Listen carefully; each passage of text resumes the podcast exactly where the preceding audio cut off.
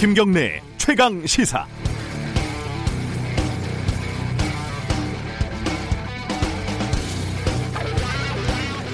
청취자 여러분들은 어떤 뉴스를 보십니까? 어, 혹시 신문 보시나요? 방송 메인 뉴스는 보시나요? 그리고 김경래 최강 시사를 들으시나요? 아, 들으시겠군요. 이걸 들으신 분들은. 그렇다면 어떤 언론을 믿습니까? 어, 언론이 종교도 아니고 믿는다기보다는 어떤 언론을 신뢰하십니까? 영국 옥스퍼드대 로이터 저널리즘 연구소라는 곳에서 발표를 했는데 어, 우리나라에서 가장 신뢰하는 매체는 사람들이 가장 신뢰하는 매체는 JTBC라고 합니다. 가장 불신, 신뢰하지 않는 매체는 조선일보, 그 다음이 TV조선이라고 하고요.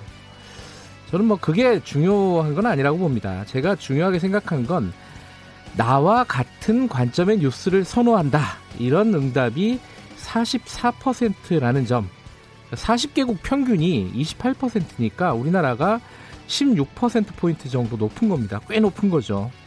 더군다나 내가 매우 진보적이다, 매우 보수적이다 라고 생각하는 사람들이 나와 같은 관점의 뉴스를 더 선호한다 라고 더, 더 많이 답했다는 부분입니다. 그래서 저는 평소에도 매우 진보적인, 매우 보수적인 사람들을 대체로 신뢰하지 않습니다. 세상을 자신의 틀에서만 해석하는 사람들이 더 많으니까요. 뉴스는 무엇일까요? 내 생각이 맞다는 걸 확인하는 도구일까요? 내 생각이 맞는지 체크하는 도구일까요? 어, 기자인 저는 누군가의 생각을 강화하기 위해서 기사를 쓰는 걸까요? 독자인 여러분들은 자신의 생각을 확증하기 위해서 기사를 보는 걸까요?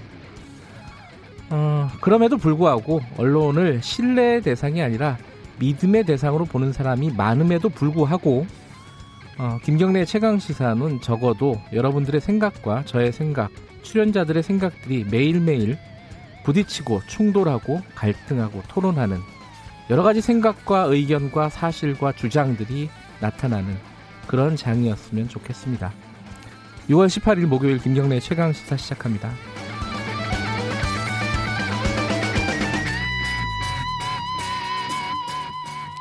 김경래 최강 시사는 유튜브 라이브 열려 있습니다. 실시간 방송 보실 수 있고요. 샵 9730으로 문자 보내주시기 바랍니다. 스마트폰 애플리케이션 콩 이용하시면 무료로 참여하실 수 있습니다. 오늘 1부에서는요. 어, 북한 얘기를 해야겠죠. 그리고 어, 속보 들어온 것 중에 하나가 이도훈 한반도 평화교섭본부장 전격 방미했는데 이 부분도 좀 살펴보고요. 어, 그리고 2부에서는요. 어, 정치권 어, 지금 남북 관계 상황이 굉장히 긴장도가 높은데 아직 뭐 국회는 원구성도 제대로 못 하고 있는 상황이죠.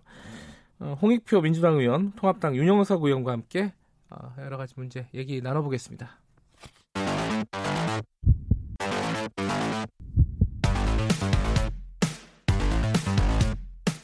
오늘 아침 가장 뜨거운 뉴스 뉴스 언박싱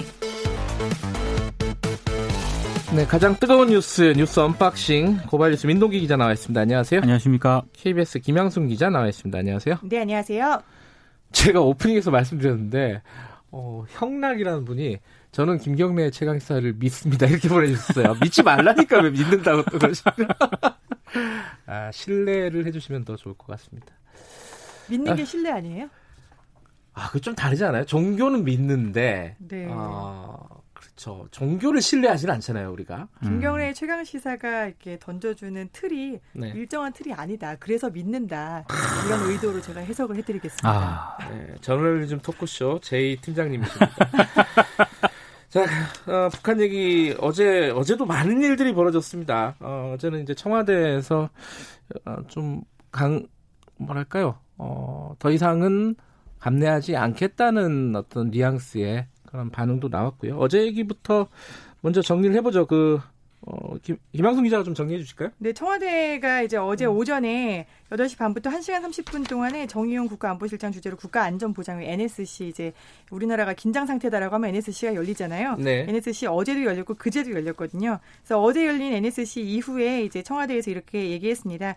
사리 분별 못하는 행위를 더 이상 감내하지 않을 것임을 분명히 경고한다. 음, 라고 이야기를 했고요. 이제 어, 김여정 부부장을 겨냥을 해서 실명으로 처음으로 비판을 했습니다. 네. 그래서 응분의 책임을 져야 할 것이고 그다음에 대가를 치르게 될 것이다. 하겠다라고 어, 상당히 강경한 기조를 밝히면서 청와대가 공식 브리핑을 했어요. 이런 강경한 기조의 청와대 발표는 처음이죠, 아마. 네, 이 정부 들어서는 정말 그죠? 처음입니다. 그렇죠. 음. 음. 자, 이렇게 되면은, 어, 북한은 여기에 대해서 또 뭐 반응을 내놨나요? 서울 불바다설이 또 나왔습니다. 서울 불바다. 그거 진짜 예전에 언제죠? 90년대에 나왔던 얘기죠. 그렇죠. 그죠? 조선중앙통신이 논평을 냈는데요. 우리 그 통일부하고 국방부가 또 강하게 입장을 밝혔거든요. 네. 이 문, 이 입장을 거론을 하면서 입 건사를 잘못하면 그에 상응해서 이제는 삭막하게 잊혀가던 서울 불바다설이 다시 떠오를 수도 있고 음. 그보다 더 끔찍한 위협이 가해질 수도 있겠는데 그 뒷감당을 할 준비는 돼 있어야 한다 이렇게 경고를 했습니다. 그러니까 대남공세 총력전에 나선 것으로 풀이가 되고 있습니다. 북한 논평이나 이런 것들을 보면 담화나 하는 거 보면은 무슨 다들 학원 다니는지 그죠? 너무 이렇게 강 사람을 굉장히 좀 뭐라고 할까요? 기분 나쁘게 한다고 할까요? 그런 좀 네, 굉장히 그런 언어들을 보면은, 사용해요. 네, 네. 기분을 나쁘게 하는 걸 넘어서서 아, 너무 아프다, 정말 어. 심하다라는 가혹하다라는 생각이 들 정도인데 사실 어제 아침에도 이게 정부에서 6.15 대북 특사 파견을 추진했던 거를 일방적으로 공개를 해버렸잖아요. 예. 이걸 공개를 하면서 대통령을 조롱을 했습니다.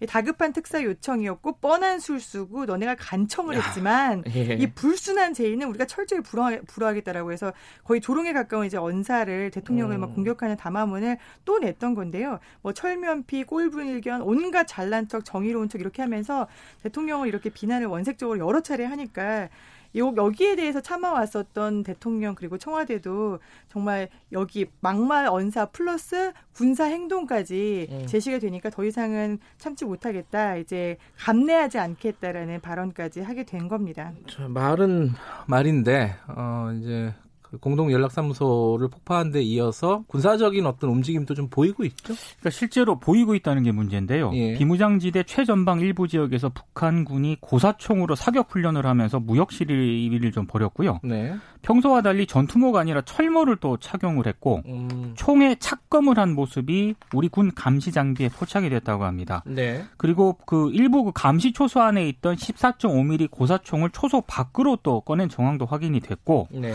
아 무래도 이게 왜 밖으로 꺼냈는가를 좀 봤을 때 대북 전단이 날아올 경우에 직접 사격을 하겠다 이런 시위인 것으로 이 우리 군 당국이 분석을 하고 있습니다. 근데 북한에서도 지금 삐라를 보내겠다는 거잖아요. 그렇죠. 양쪽에서 어, 이게 좀 긴장도가 너무 높아지는데요, 그죠? 네, 사격 그 같은 게 단순히. 삐라의 문제만도 아니고 이제 이게 사실 군사 합의 9.19 군사 합의에 따라서 네. 예, 지상 MDL부터 5km 내에서는 포병 사격 훈련 이게 그 음. 직접 쏘는 게 아니라 훈련이거든요. 그리고 연대급 이상의 야외 기동 훈련을 전면 중지를 한 바가 있습니다. 네. 근데 이게 지금 북한 총참모부가 이 훈련을 다시 재개를 하겠다라고 하는 게 훈련에 그칠 것인지 아니면 정말 음. 대북 비라나 이런 게 날아왔을 때 실사격을 하게 될 것인지까지도 지금 관심이 모아지고 있어요.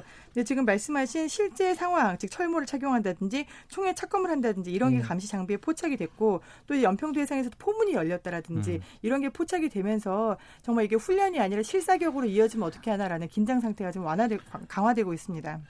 근데 어제 그 연락사무소 폭파된 영상을 어, 북한에서 공개를 했잖아요. 네. 어, 근데 그 영상의 제목이 남북관계 파산에 대한 뭐 불안한 전주곡 이런 식으로 해놨더라고요. 그러니까 전주곡이라는 말은 또 뭐가 더. 있다는 거잖아요. 그렇습니다. 본편이 있다는 얘기인데 네. 예고편이라는 뜻이라서 그게 좀 불길하더라고요.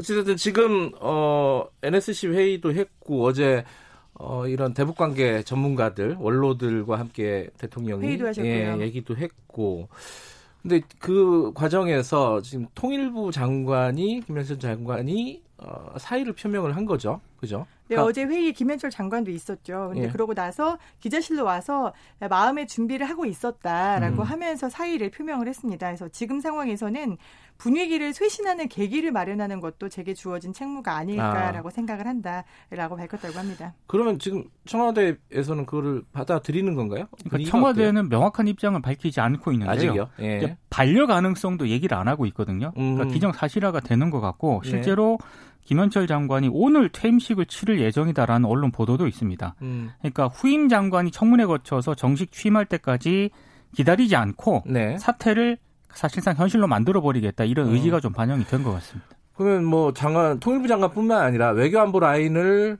교체할 수도 있는 거 아니냐. 그 원로 회의에 또 그 얘기 나왔다면서요. 그렇죠. 근데 거기에 그렇죠. 대해서 대통령은 뭐라고 했나요, 지금? 근데 외교안보 라인은 전격적으로 교체할 생각은 없다라고 음, 대통령은 밝혔어요. 음. 네, 김연철 장관이 지난해 이제 하노이 no deal 이후에 들어온 장관이잖아요. 네. 사실 그 이후에 이제 경제 국면이 시작되는 국면에 들어와서 힘들 때 이후- 들어왔네요. 그렇죠. 가장 예. 힘들 때 들어와서 최악의 시점에 퇴임을 하게 된 상황이어서 예. 지금 외교안보 라인에 대해서 어제 NSC에서도 그랬고 그다음에 이제 외교 아- 원로들과의 모임에서 도 그랬고 상당히 지금 정부를 질타하는 목소리들이 많았다고 합니다. 음, 특히 네. 이제 김현철 통일부 장관에 대해서는 이런 거에 대해서 왜 제대로 보고를 하지 않았느냐. 그 얘기가 나오더라고요. 네. 보고를 제대로 한 것이냐 과연. 그렇죠. 네. 국정원에서도 너무 낙관적으로 한 거 아니에요. 음. 이거는 거의 기망에 가깝다라는 이야기까지 나왔었거든요. 네. 근데 여기에 대해서 지금 예상할 수 있는 시점이 있었다고 본다라고 김현철 장관도 또 얘기를 했습니다. 음. 그렇기 때문에 보고 여부와는 관계없이 이제 정부나 청와대에서는 어떤 기조 같은 거는 좀 알고 있지 않았 을까라는 해석도 나오고 있습니다. 뭐 더군다나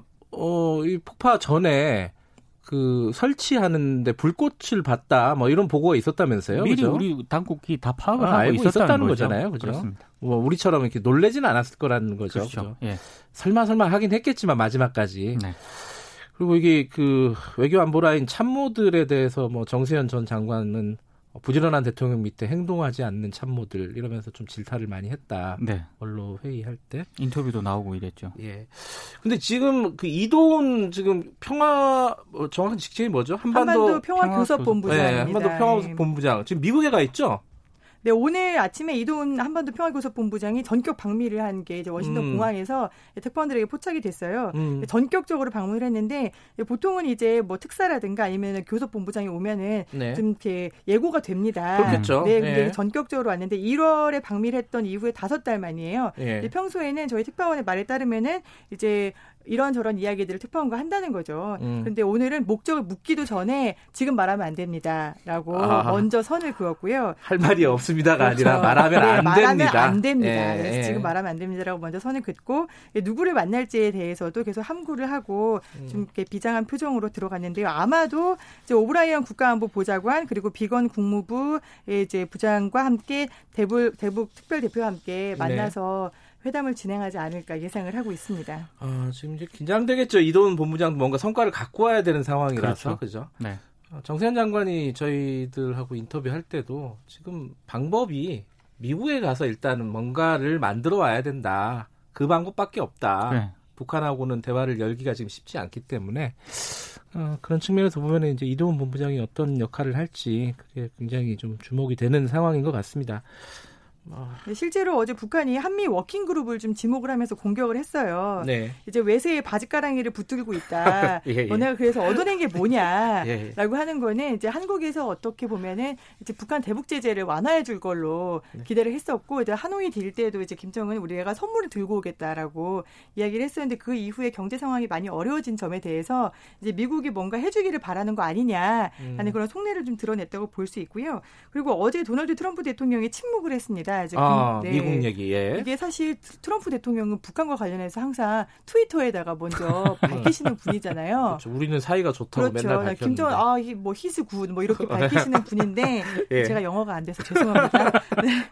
그런데 이제 트럼프 대통령이 침묵을 했다는 거는 북한을 자극하지 않으면서 최대한 상황을 관리해야 된다라는 그런 속내가 드러났다고 보여집니다. 음. 그런데 오늘 지금 아침에 들어온 소식은 트럼프 대통령이 미국 의회에 대북 경제 제재를 1년 연장 하는 안을 지금 냈다고 하거든요. 음. 그러면은 지금 이돈 우리 본부장이 들어가서 어떤 카드를 들고 나올 수 있을지 트럼프는 대선을 앞두고 있는데 좀 걱정이 좀 되긴 합니다. 뭐 트럼프도 그렇고 폼페이오 국무장관도 그렇고 아직 공식적으로 여- 이 북한 얘기를 안 하고 있잖아요. 안 하고는 있죠. 예, 그 며칠 안에 나오겠죠. 이거 뭐 계속 침묵할 수는 없을 노릇이고 예, 아무리 대선 국면이라고 해도 자 이 얘기는 우리 어, unboxing 끝나면은 국방위원장이죠 국회 어, 민홍철 의원 연결해서 음, 관련된 얘기를 좀 조금 더 나눠보도록 하겠습니다. 다음 얘기 해보죠.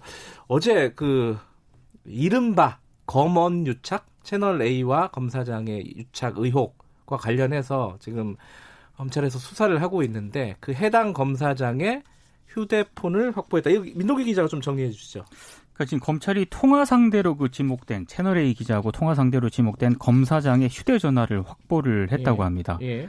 아, 윤석열 총장의 최측근으로 알려진 바로 그 검사장인데요. 한동훈 검사장이잖아요. 그렇습니다. 그죠? 공인이라서 이거 밝혀도 될 것 같은데 아무도 안 밝히더라고요, 이 부분은. 네. 예, 지금 이제 혐의가 확정된 사람은 아니기 때문에 그렇습니다. 의혹 상황이긴 하지만은 네, 이름을 어쨌든. 불러주는 게 좀 좋을 것 같아요. 그렇죠. 네, 맨날- 너무 어렵습니다. 맨날 그 검사장, 그 네. 검사장 그러니까 어려워요, 근데 이거. 또좀 그 민원연이 네. 그 고발을 할 때요. 예. 성명불상의 검사장이라고 이렇게 고발을 했거든요. 아. 근데 사실상 검찰이 해당 건 특정해서 지금 강제 수사에. 지금 착수를 예. 한 것으로 보입니다. 예. 근데 일단 집행을 했다고 어제 밝혔고요. 어, 이번 압수수색은 해당 검사장, 그러니까 한동훈 검사장하고 채널A 기자의 통화 내역이라든가 횟수 등을 파악을 했고 검찰이 예. 실제로 두 사람 사이에 어떤 내용의 터- 대화가 오갔는지를 파악하기 위한 그런 차원으로 보이는데요. 예. 이게 채널A 진상조사위원회가 그 보고서를 발표를 하지 않았습니까? 예. 그때 그 보고서 내용을 보면은요. 채널A 기자가 이철 전 대표의 대리인인 지모 씨와 만나는 과정에서 네. 한동훈 검사장하고 세 차례 통화한 내역이 담겼습니다. 아, 그리고 세차를 통화한 거는 이제 채널 A 쪽에서도 확인을 한 거다. 보고서, 보고서에도 예. 담긴 그런 내용이고요. 근데 이 채널A 기자가 자기 후배 기자와 통화를 하면서 해당 검사장이 지모 씨를 만나보고 자신을 팔라고 했다. 음. 해당 검사장이 그 신라젠 수사팀에 얘기해 줄 수도 있다. 이런 취지로 말한 내용도 보고서에 담겨 있거든요. 음. 근데 이제 검사 검찰 입장에서는 실제로 이런 통화가 이루어졌는지를 파악하기 위해서는 음성 형태의 파일이 존재하는지를 확인을 해야 되는 거 아니겠습니까? 음. 그래서 아마 검- 휴대 전화를 압수를 한 것으로 보입니다. 그 한동훈 검사장 측 입장은 뭐예요? 네, 한동훈 검사장이 이제 사실 본인이 입장을 밝혔으니까 이름을 밝혀도 되는 그렇죠. 거죠. 네, 한동훈 검사장은 변호사를 선임했고요. 이제 변호인을 통해서 기자가 제 이름을 도용한 것으로 보인다. 도용했다. 네, 저는 음. 피해자다라고 음. 이제 입장 표명을 사실 처음으로 했어요. 이 사건 이후에. 그렇죠. 네, 예. 그리고 이 녹취록상 기자와 이 소위 제보자 간의 대화에서 언급되는 내용의 발언은 내가 하거나 아니면 그 취재에 관여한 사실이 없다. 음. 어떤 형태로든 기자와 신라젠 수사팀을 연결해 준 적도 없고 여기서 이제 수사팀에 내가 얘기해 줄게라고 얘기를 했다는 녹취록 내용이 나오잖아요. 네. 여기에 대해서 수사팀에 연결해 주거나 수사에 관여한 사실이 전혀 없다라고 이야기를 했고요. 네. 또 이어서 언론 보도 내용과 녹취록 등을 종합하면은 있지도 않은 여야 다섯 명 로비 장부를 미끼로 저를 끌어들이려는 사전 계획에 넘어간 기자가 제 이름을 도용한 것으로 보인다. 음. 저는 피해자다라고 덧붙여서 기자도 넘어갔고 네. 나도 피해자다라는 내용을 말했습니다. 어, 만약에 기자가 이름을 도용했으면 이건 공갈이 되는 건데. 그죠? 더 심각한 문제인 음, 거죠. 네. 공갈이 되는 거고. 그 부분이 좀 이상하더라고요. 음. 기자가 내 이름을 도용했으면 저 기자가 나쁘다라고 얘기를 해야 그렇죠. 되는데 이 기자는 그 있지도 않은 여야 다섯 명 로비 장부를 미끼로 끌어들이려는 이른가 이른바 제보자 X잖아요. 네. 제보자 X의 사전 계획에 넘어간 피해자. 아, 둘 다 피해자. 그렇죠. 그리고 나도 아. 피해자. 이렇게 설명이 되는 겁니다. 어렵네요. 음. 어찌 됐든 지금 그 해당 기자, 아, 그 채널의 기자는 이, 뭐랄까요. 그, 뭐, 이상한 걸 신청을 했다면서요? 그 뭐, 뭐라고 불러요? 이런 그거? 거를 어떻게 저도 아- 처음 봤어요. 어떻게 이거. 아는지 네. 저는 그게 궁금한데 수- 뭐, 이름이 뭐죠, 정확하게? 전문, 수사 자문단. 네. 아. 소집을 요청을 네. 했다고 합니다. 그러니까 지금 검찰 수사팀을 신뢰할 수 없다면서 네. 기소 여부 등을 심의할 전문 수사 자문단 소집을 요청을 했다고 하는데요. 네. 저는 이런 거는 누가 알려주는지 그게 더 궁금하더라고요. 이 전문 수사 자문단이 사실 이게 뭐 변호인이나 하는데요? 예. 피해자가 요청할 수 없는 거래요. 아, 그래요? 네, 네. 이게 지금 예규가 비공개여가지고 나오지 않는데 음. 저희가 취재를 해보니까 이게 뭐 어, 수사 경험과 역량을 갖춘 검사 또는 형사사법제도 등의 학식과 저- 경험을 갖춘 전문가로 구성이 되는 음. 전문 수사 자문단이고 이른바 내가 이거 어, 검사 못 믿겠어 그리고 수사 제대로 음. 해줄 사람 따로 구성해라는 걸 요청을 한 거거든요. 삼성이 요청한 거랑 좀 다른 거죠? 또 다른 겁니다. 어, 그렇죠. 여러 가지 제도가 있었군요. 이번 기회에 많이 알게 돼서 뭐 좋은 일인 것 아, 같습니다. 이런 걸 어떻게 알았을까요? 누군가 공- 알려줬겠죠. 공부했겠죠. 그리고 그 저는 그 어제 그 휴대전화를 압수했다 이 얘기를 듣고 그 얘기를 했거든요. 야, 이 검찰이 뭔가를 그래도 움직이는구나 그랬더니 그 전화가 그 전화라고 어떻게 생각을 하지? 그러니까 너무- 이런 생각을 하더라고요. 너무 누나. 늦은 것 네. 아니냐 이렇게 음. 비판을 하시는 분들도 있습니다. 그건 좀 이제 두고 봐야 될 것 같고요. 아, 오늘 북한 얘기하다 보니까 시간이 많이 됐는데 여기까지만 들어야 될 것 같습니다. 고맙습니다. 고맙습니다. 고맙습니다. 김양순 기자 그리고 민동기 기자였습니다. 김경래 최강 시사 듣고 계신 지금 시각은 7시 39분입니다. 당신은 일일 몇 강 하고 계십니까? 어제도 1강, 오늘도 1강. 김경래의 최강 시사 아니겠습니까? 하하하하하 예. 네, 김경래 최강 시사 듣고 계십니다. 어, 북한 얘기 조금 더 이어가 볼게요. 어, 북한이 공동 연락사무소 폭파하고 나서 지금 강대강 발언들이 양쪽에서 계속 나오고 있습니다. 어, 김현철 통일부 장관 사의를 표명을 했고요. 이도훈 평화 이도훈 평화교섭본부장 미국에 가 있고 지금 어, 한참도 내다보기가 힘든 상황입니다. 더불어민주당 민홍철 의원 국회 국방위원장이십니다. 연결해서 관련 얘기 좀 나눠보겠습니다. 안녕하세요. 예, 안녕하십니까. 민홍철입니다. 위원장 맞자마자 이런 일이 발생을 했네요.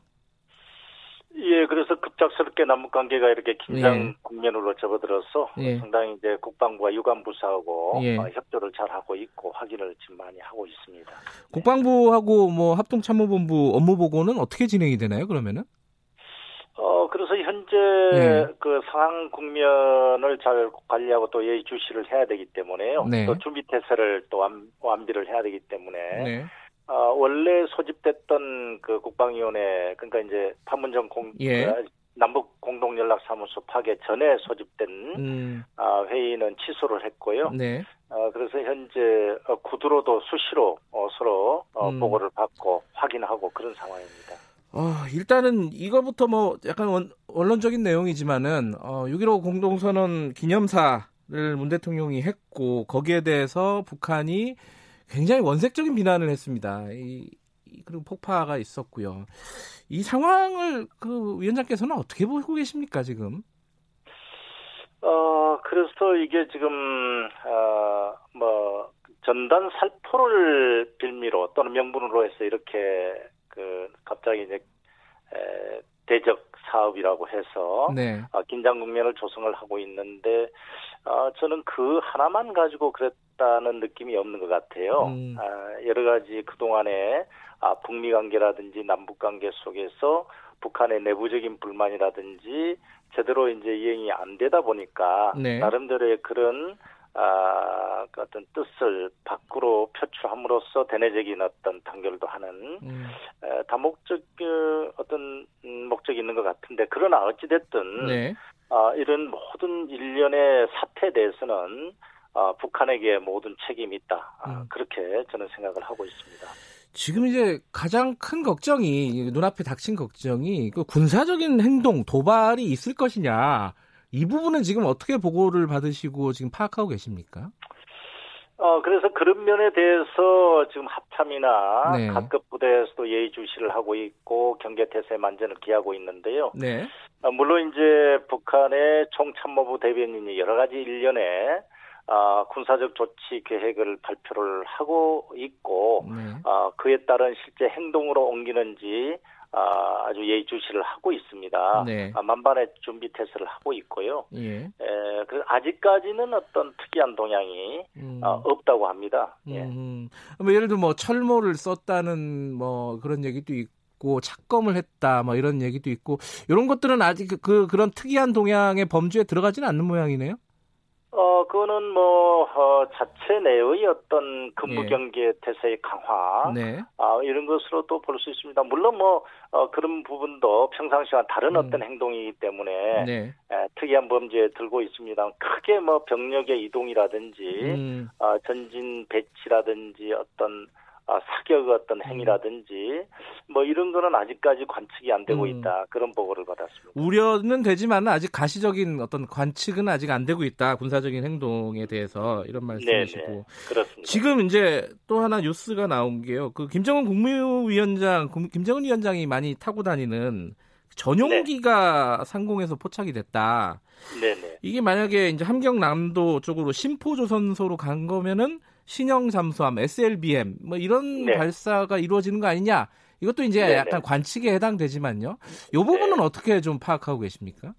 어, 그 부분도 충분히 북한 쪽에서는 네. 어, 떤 고려의 대상 속에 포함되지 않았는가. 왜냐하면은 네, 일, 일련의 강대 강으로 인해 나오는 어떤 이유가 네, 어, 우리 남한에 대한 대한민국에 대한 어떤 어, 신호도 있을 수 있겠지만 네, 아, 그동안의 북미 관계 회담의 어떤 진전이 없는 교착 상태에 대한 미국에 대한 신호도 있을 수도 있다. 저는 그래 봅니다. 네, 에, 그렇게 되면은 가장 아, 가능성 있는 것이 어떤 미국에 대한 도발, 네. 아, 그것이 지난번에도 일부 잠수함이 공개는 음, 형태는 공개는 됐습니다만은 네.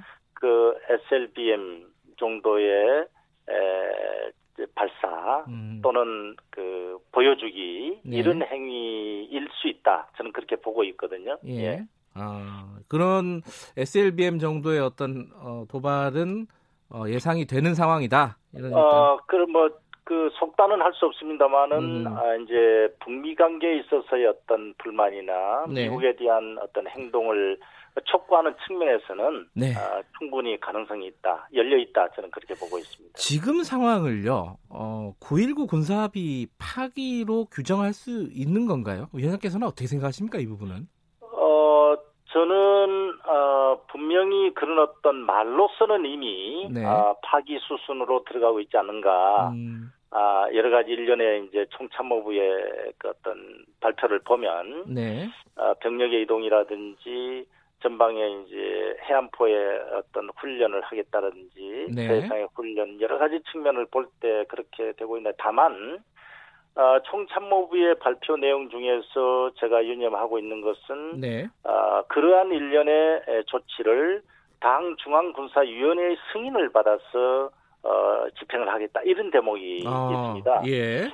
예, 그렇다면 실질적으로 행동으로 옮길 때, 네. 실질적인 군사 파, 합의 파기로 갈 때는 어떤 당 중앙군사위원회, 아, 즉 김정은의 위원장의 어떤 의중이겠죠. 음, 어, 그 승인이 예, 그 의중에 따라서 행동으로 나아갈 때 실질적인 군사 합의 파기로 나아가는 거 아니겠는가. 음, 아, 그래서 어, 아직까지 한번 지켜봐야 될 것 같다 그런 음. 어, 생각을 갖고 있습니다. 표면적으로는 파기 수순으로 가는 것 같지만은 아직 여지를 하나 정도 남겨놓은 것 같다 이런 말씀이시네요. 예, 그렇게 음. 보고 있습니다. 음. 예.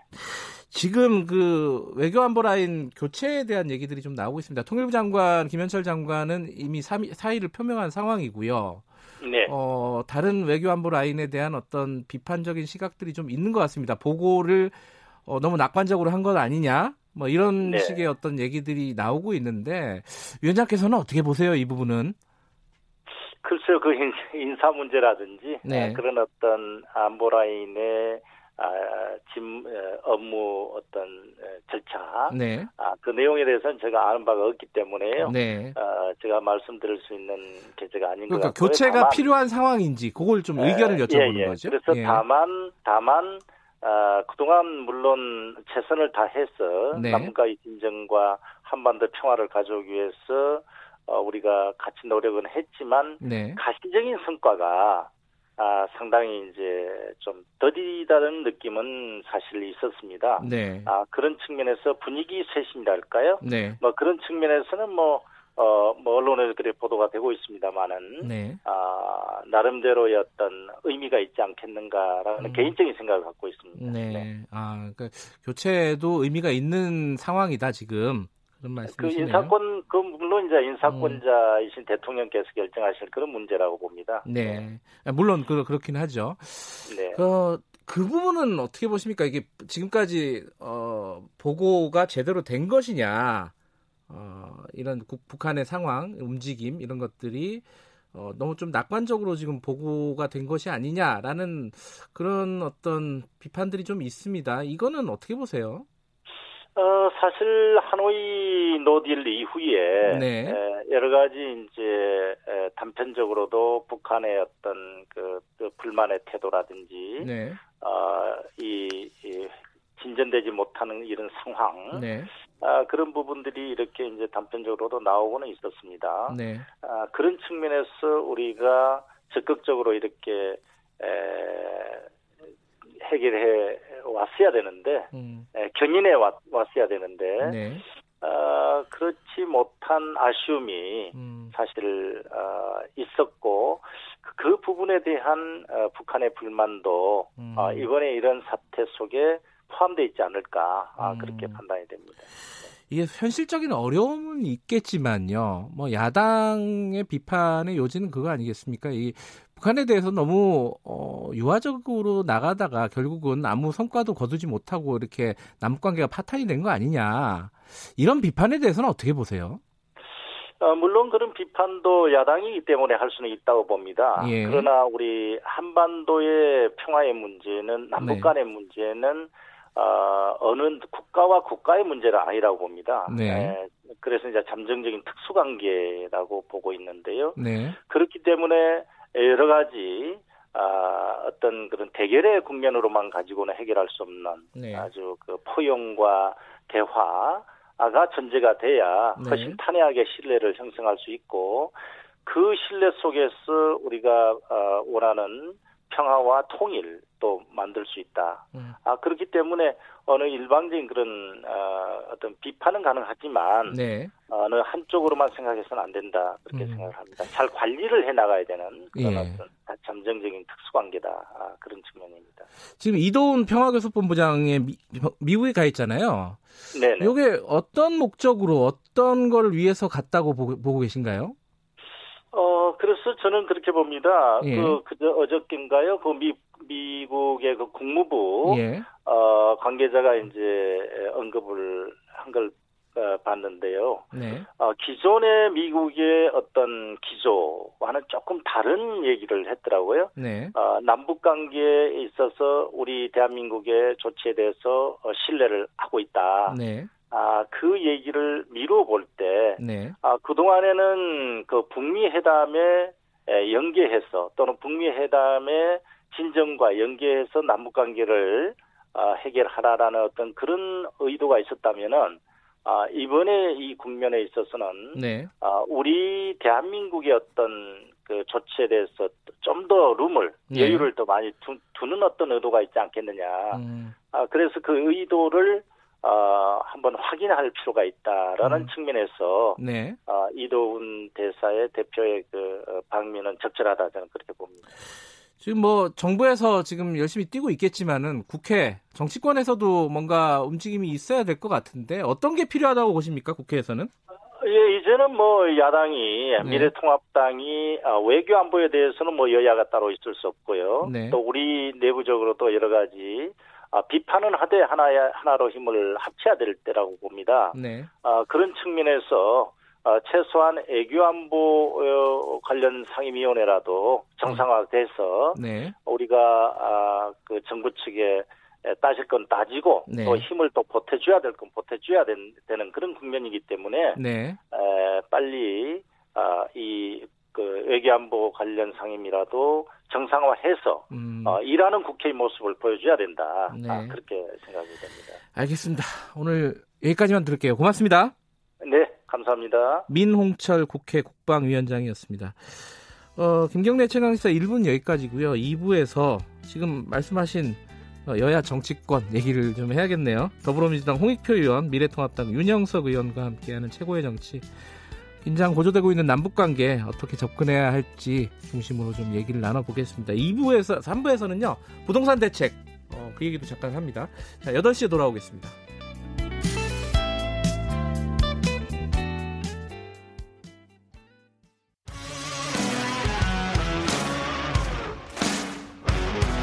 탐사보도 전문 기자 김경래 최강 시사.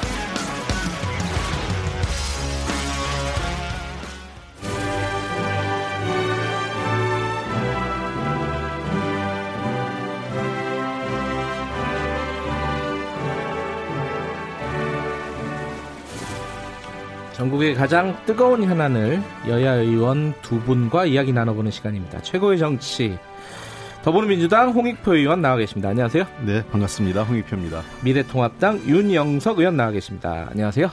네, 반갑습니다. 네. 아, 김경래 최강시사는 유튜브 라이브 열려 있고요. 실시간 방송 보실 수 있습니다. 스마트폰 애플리케이션 콩 이용하셔서 문자 보내주셔도 좋고요. 샵 9730으로 보내주셔도 좋습니다. 샵 9730은 짧은 문자는 50원, 긴 문자는 100원입니다.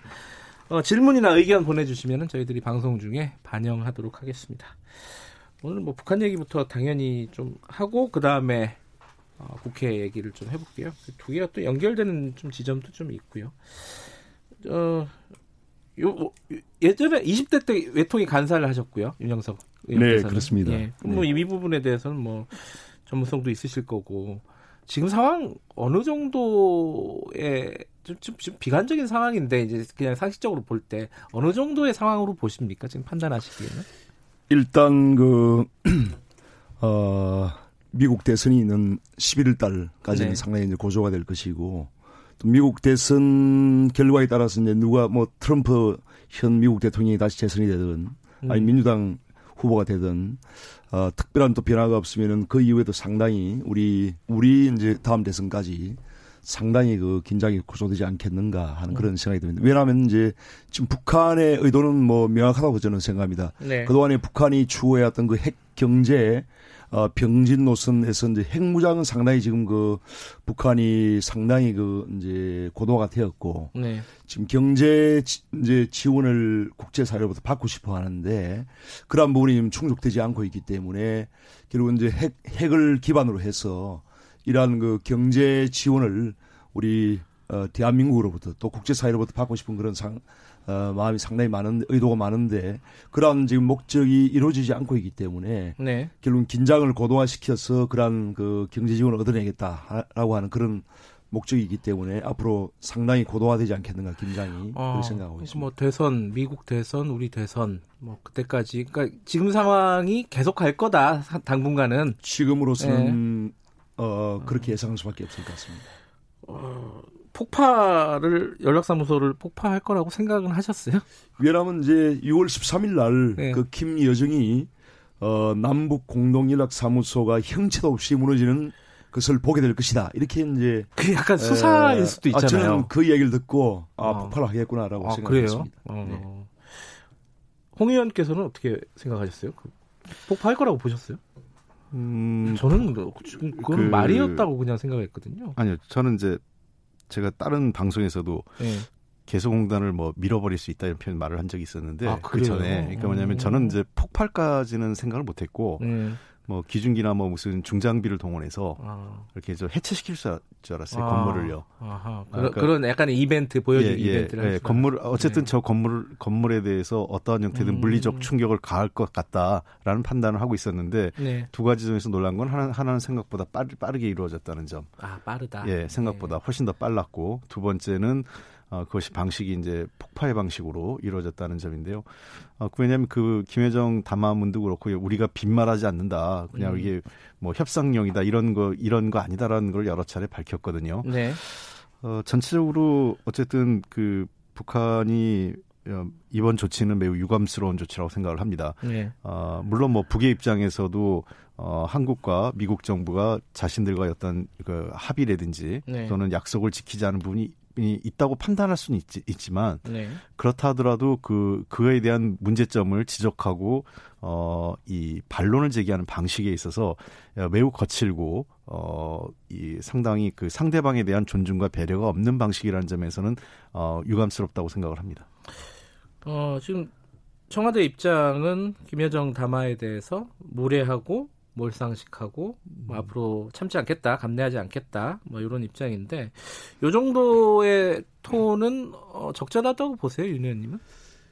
진작에 이제 이런 그 어, 청와대 대응이 나왔어야죠. 그동안에 이제 판문점 그 회담 음. 이후에 네. 2018년 4월 달이지 않습니까? 그 이후에 지금까지 북한이 미사일 그 시험 발사만 17차례. 음. 또 그동안에 뭐 지난 그 금년 들어와서만 해도 네 차례나 미사일 발사 시험이 있었고 또 지난 5월 달에는 GP에 대한 그 총기 난사가 있지 않습니까? 네.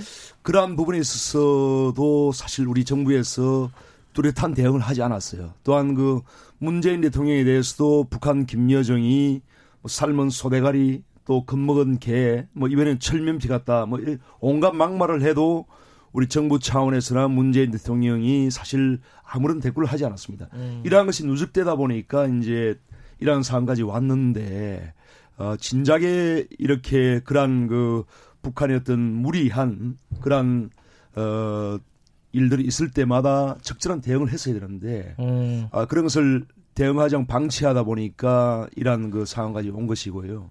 그래서 앞으로 이 모든 그 협상에는 비례성과 상호주의 원칙이 적용이 돼야 됩니다. 그래서 북한에 일방적으로 끌려다니거나 굴종적인 유화책이 결코 이 사태 해결에 도움이 안 된다는 것을 이번 기회에 음. 냉철하게 좀 인식을 해주면 좋겠다고 생각이 듭니다. 이건 어, 결과적으로 지금 뭐 상황이 좋다면 이런 얘기는 안 나왔을 텐데 어쨌든 지금 상황이 굉장히 비관적인 상황으로 흘러가고 있고 지금 늦은 늦은 거 아니냐 지금까지 방치해 놔서 이런 결과가 나온 거 아니냐 이 여기에 대해서는 어떻게 보세요, 홍 의원님께서는? 아. 그 제가 보기에는 조금 그 외교안보 라인에서 이 네. 상황 자체를 좀 안이하게 본 측면이 있다 이렇게 생각을 합니다. 음. 아뭐 제가 이렇게 좀 이게 복귀해 보면 네. 2018년 4월 판문점 정상회담 그 좀 거슬러 올라가면 이제 평창 올림픽에서부터 시작된 거예요. 아, 그렇죠. 예. 예. 평창 올림픽 4월 정상회 판문점 정상회담 그다음에 6월 북미 정상회담 9월 그 남북 정상회담, 평양 정상회담까지 음. 매우 잘 진행이 됐었어요. 네. 어, 실제로 그 북측 관계자들 얘기를 전해 들으면 네. 어, 9월 달에 어, 문재인 대통령이 가서 평양 가가지고 5일 능라도 경기장에서 10만 명이 넘는 평양 시민들 앞에서 어, 직접 연설을 하지 않습니까? 그렇죠. 예. 이 경우는 매우 이례적인 음. 예, 일이었어요. 아마 어, 북한을 방문했던 어떤 외국 정상도 중국의 그 지도자나 어, 구소련의 지도자조차도 그런 기회가 없었, 없었는데 네. 매우 이례적인 이벤트였고 어, 북은 그 상당히 그 우리 문재인 대통령에 대한 배려였다고 평가를 음. 하고 있습니다. 네. 어, 그 이후에 이제 하노이 이, 그 19년 2월 말에 있었던 한일 정상회담부터 이게 뒤틀어지기 시작을 했는데 첫 번째 문제는 당시 하노이 정상회담의 겨, 어떤 그 북, 미국의 입장에 대해서 어, 한국 외교안보 라인이 오판했다는 거예요. 그러니까 실제로 음. 북측 관계자 얘기를 들어보면 일본이 미국의 입장을 전달했고 한국도 미국의 입장을 전달했는데 일, 결국은 일본의 얘기가 맞았다. 아. 아 그러니까 한국 정부가 미국 정부하고도 제대로 소통 못하는 것 아니냐 이런 불만이 음. 하나 있고요. 네. 그 다음에 두 번째 불만은 어, 한국 정부가 이때부터 주력했던 게 뭐냐면 북한하고는 어느 정도 됐으니 예. 이제는 미국을 설득하는데 주력하자. 네. 그러니까 한미 동맹 관계를 유지하면서 미국을 어, 좀 설득하는데 주력하자고 하다 하다 보니까 어떤 측면에서는 북한에 대해서 상대적으로 소홀히 하고 음. 어, 미국에 대한 어, 그 한미 동맹 관계 중시했죠. 그러니까 어, 돌이켜 보면 4월 정상회담부터 그 9월 정상회담까지 북미 정상회담을 포함한 일련의 과정에 전제는 뭐였냐면 어, 한국은 한국과 미국은 어, 연합군사훈련을 중단하고 그다음에 추가적인 무력 배치를 하지 않는다는 거였거든요. 네. 전략자산 동원하지 않는 거. 반, 그에 대해서 북한은 미사일과 핵실험하지 않는다는 게 서로 약속된 거였어요. 어, 전제가 돼 있는 거였지만 실제로 2019년부터 우리가 한미연합훈련을 하게 됩니다. 음. 어, 8월 특히 2019년 8월에 북한이 한미연합훈련을 하지 말아달라고 매우 거칠게 그 요청을 했는데 결국은 우리가 축소해서 하게 되는 그 하게 됐거든요. 그런 일련의 과정이 북한의 입장에서는 아 결국은 어 한국은 어 한국과 미국이 그걸 하지 않, 않으려고 하는구나. 약속을 음. 깨겠구나라는 거 있고요. 두 번째 그리고 중요한 거는 어 어떠한 것도 그 대북 제재 관련돼서 하나도 바, 바뀐 게 없어요. 완화된 게. 음. 음. 그리고 한미 working group이란 새로운 틀이 만들어지면서 어, 국제, 예를 들면 유엔의 대북 그, 저 제재 위원회에서조차 허용된 것도 한미 working group이 와서 막히는 일이 빈번하게 음. 발생하면서 아무것도 이루어지지 않았죠. 그래서 2000, 사실상 오늘의 결과는 2019년에 누적 그, 이 어느 정도 어, 누적된 결과가 지금 표출됐다 이렇게 생각됩니다. 그 두분 얘기가 약간 네. 다르면서도 좀, 좀, 좀 음. 같은 측면이 있고 이렇게 뉘앙스가 묘하네요. 예, 윤 의원님. 네. 근본적인 어떤 음. 인식의 차이가 좀 저는 있다고 생각이 예. 듭니다. 왜냐하면은 어 저희 이제 미래통합당이나 이제 좀 어, 이런 상황 좀 보수적인 시각에서 보는 그런 관점은 음. 북한의 어떤 비핵화가 없이는 일시적인 평화는 있을지언정 한반도에 항구적인 평화는 없다고 저희는 판단하고 있기 때문에 이 북한의 비핵화가 매우 중요하다. 매우 중요한 관건이라고 생각을 하는데 그래서 이제 이런 북한의 비핵화의 실질적인 진전이 없기 때문에 결국은 어, 북한에 대한 어, 국제적인 경제 제재도 풀리지 않고 결국 이러한 것 때문에 다시 긴장 상황이 되풀이될 수밖에 없다는 이러한 인식을 갖고 있습니다. 그런데 지금 현 문재인 정부나 또 민주당의 시각은 보면은 그런 북한의 비핵화보다는 어 대북 제재가 그리고 대북 경제 제재가 풀리지 않기 때문에 또 대북 전단 문제가 해결되지 않기 때문에 이러한 긴장 상황이 자꾸 되풀이 된다고 이렇게 인식을 하는 것 같아요. 그래서 네. 이러한 근본적인 인식에 차이가 분명히 존재한다고 저는 생각합니다. 네. 저는 그, 그 전혀 그 다르게 생각을 하는데요. 네, 왜, 그러, 예, 예. 왜 그러냐면 어 분명히 저는 이, 저의 그 우리 당과 저의 인식은 어, 한반도 비핵화와 한반 남북한의 평화적 공존은 이게 두 가지 축이라고 생각을 해요. 그러니까 어, 현실적으로 한반도 비핵화를 우리 그 문재인 정부가 관심이 없다. 이건 저 틀린 얘기고요. 우리는 한반도 비핵화를 일종의 프로세스로 보고 있는 겁니다. 그러니까 당장 비핵화가 돼야 뭘 하겠다라는 거는 아무것도 할 수 없는 구조인 거죠. 음. 비핵화라는 것이 매우 장기간에 걸친 거고 매우 복잡한 과정을 거치게 돼 있습니다. 그렇기 네. 때문에 비핵화의 진전에 따라서 남북 간 교류 협력도 따라가야 된다는 거죠. 그러니까 음. 우리에게는 하나는 북한을 비핵화시키고 평화 통일로 가야 되는 목표가 있다면 그러한 어 핵을 가진 북한 그리고 여전히 제 강력한 재래식 무기를 가지고 있고 어 우리에게 불, 그 적대적인 어 요소를 갖고 있는 북한과 어떻게 평화적으로 공존해 갈 거냐 이 두 가지가 사실은 어동이 이 같이 가져가야 될 우리의 음. 목 정책적 목표였다는 거죠.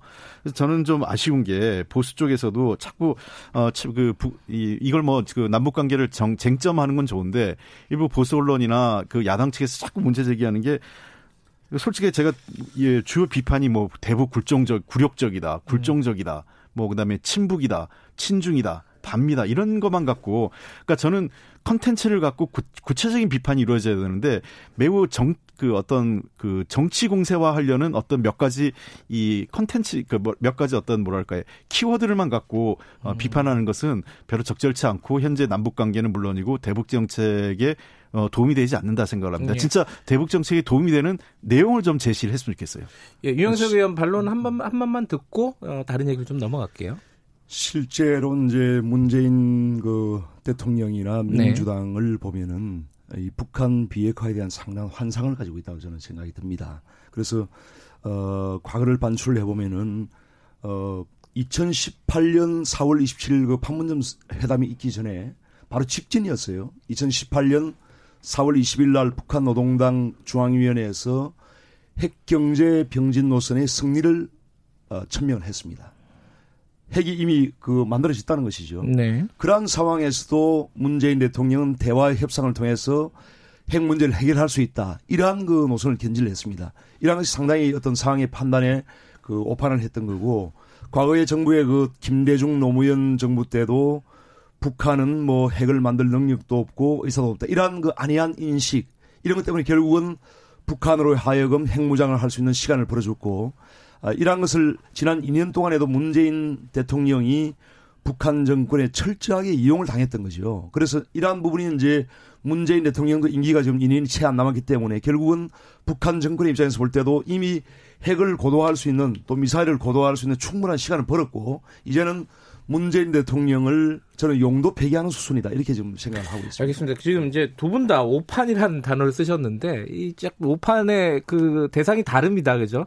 어 완전 기본 노선 자체가 오판이었다라고 윤 의원님 말씀하시는 거고 홍 의원님께서는 오판이 이제 그 외교 안보 라인이 그 북미 아, 남, 남북한 그 정상회담 그 중간 중간에 예. 어, 미국에 대한 입장 이런 것들에 대한 디테일을 좀 오판을 한 거다 이렇게 말씀하시는데 어쨌든 그 노선은 달라도요. 지금 상황은 벌어졌잖아요.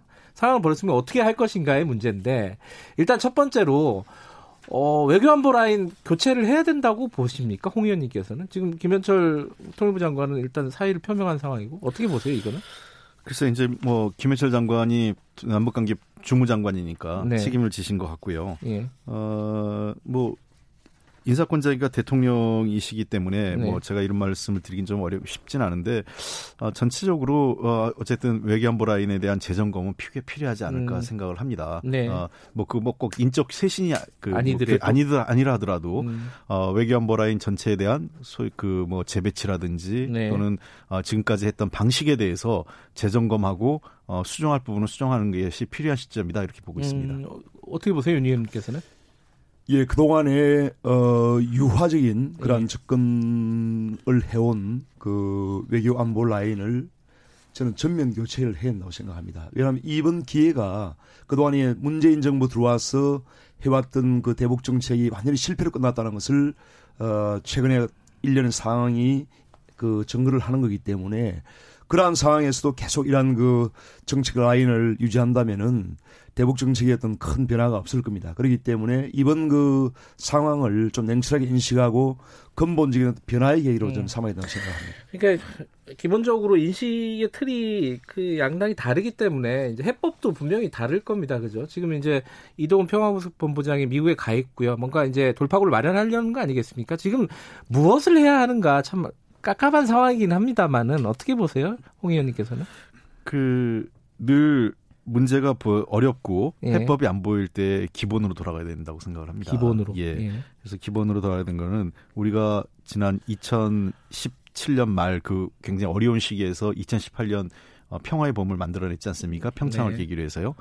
어, 그때의 초심으로 다시 한번 돌아왔으면 좋겠다. 저는 그 음. 문제점을. 그러니까, 어, 위기는 지속돼 왔고 위기의 본질은 바뀌지 않고 있습니다. 어, 북한은 여전히 그 핵을 가지고 있고 핵무기나 예. 여러 가지 강력한 수단을 가지고 있고 재래식 무기를 가지고 있고요. 그래서 네. 어, 저는 이 시점에서 그렇다면 어, 첫째 원칙은 북한과의 그 문제는 대화로 풀 수밖에 없다. 전쟁할 수 없는 거 음. 아니겠습니까? 대화로 풀 수밖에 없다는 원칙. 그러면 두 번째 어, 결국은 북미 관계와 남북 관계가 어, 진전되지 그 동시에 같이 병행 발전하지 않으면 문제는 풀리지 않는다라는 것. 그리고 세 번째 어, 말만 중요한 게 아니라 아주 구체적인 실천, 뭔가 작은 것 하나라도 결과를 만, 만들어내야 된다. 음. 그러니까 지, 어, 제가 좀 아쉬운 거는 문재인 정부 외교안보 라인에서 이런저런 말은 많았는데 하나도 구체적인 진전이 음. 없었어요. 뭐 그래서 저는 뭐 예를 들면 한미 워킹그룹의 뭐 중지라든지 뭐 등등의 구체적인 실천이라도 뭐가 하나 나와야 되는 건 아니냐라는 음. 겁니다. 그렇죠. 자, 어, 어떻게 생각하십니까, 윤 의원님께서는? 저는 해법. 뭐 음. 북한의 이 현재 우리 가장 심각한 문제는 결국 북한이 핵무장화한 아, 그러한 체제로 간다는 것인데 네. 그래서 이러한 그 북한의 비핵화가 없이는 한반도의 평화는 결코 있을 수 없다고 저는 생각합니다. 그렇기 때문에 대화는 해야죠. 하지만은 그러한 부분에서 어떤 북한의 비핵화에 대한 단호한 원칙이 없이는 이러한 대화와 평화는 일시적인 것일 수밖에 없다는 것을 말씀드리고 싶고요. 예. 앞으로 이제 상당히 긴장이 고조가 될 겁니다. 뭐 서울 불바다 설 뭐 이런 거에 다 음. 나오겠지만은 그러한 부분이 결국은 북한의 어떤 이 핵을 기반으로 한 그러한 여러 가지 어떤 이익을 얻고자 하는 네. 그러한 어떤 도발이기 때문에 그러한데 우리가 일희일비하지 말고 확고한 원칙을 가지고 우리가 대응을 해야 된다고 저는 생각합니다. 두 분 다 뭐 기본 원칙 비슷한 얘기긴 한데 지금 해법이 좀 다릅니다. 이건 그 차이는 아마 청취자분들이 아셨을 네. 것 같고요. 국회 얘기로 좀 넘어가겠습니다. 이게 지금 아까 민홍철 국방위원장이 얘기를 했는데 지금 국회가 빨리 이제 외통이라든가 국방이라든가 이런 것들이 정상적으로 좀 열려가지고 뭔가 국회에서도 일을 해야 되는 거 아니냐 이 위기, 상황에서 이런 얘기를 했습니다. 어 근데 지금 이제 국회가 그렇게 만만한 상황은 아닙니다, 그죠? 지금 야당 의원들은 사임기에 다 제출을 하신 거죠. 그 상임위에 배치가 된 야당 의원들. 그렇죠. 예. 어 대한민국 국회 73년 역사에 헌정사상 최초로 이제 국회의장이 국회의원들의 의사를 무시하고 네. 그 상임위를 전체를 이제 어, 6개 상임위에 대해서 다 강제 배정을 했습니다. 네. 이러한 사항은 뭐 도저히 어, 받아들일 수 없는 것이고요. 그래서 이제 일단 상임위를 제출했고 저희 입장 그렇습니다. 법사위원장을 어, 민주당이 끝까지 가져가겠다면 그걸 막을 수는 없습니다. 왜냐하면 숫자적으로 이제 음, 워낙 불리하기 그렇죠. 때문에 예. 그래서 그것은 이제 현실 인정할 수밖에 없고요. 아, 그렇다라고 한다면은 민주당이 모든 상임위원장을 책임지고 어, 맡기를 어, 빨리 그걸 결론을 내기를 바랍니다. 내, 내고 그 다음에 저희는 어, 당 차원에서 그 18기 상임위원회에 대한 저희 어, 재배정을 위한 그런 사보임을 할 겁니다. 네. 어, 국회의장도 이제 그것을 인정을 하고 있고요. 예. 그래서 어, 저의 지금 전한 우리 당의 다수 의원들 바람은 하루 빨리 어, 민주당이 18기 상임위원장을 빨리 그 어, 선임을 하고 어, 저희 미래통합당의 그 사보임계를 받아서 빨리 위원회를 빨리 구성을 하고 정상적인 그 국회 운영을 빨리 가자 이렇게 그 저희가 제안을 하고 있습니다. 조영원 대표가 18개 차라리 다 가져가라. 네. 이게 말이 아니라 진짜 그렇게 하라는 거예요? 실제 그럴 수밖에 어... 없는 거죠. 현재 상황에서는. 홍, 홍익표 의원님 어떻게 보십니까 이거?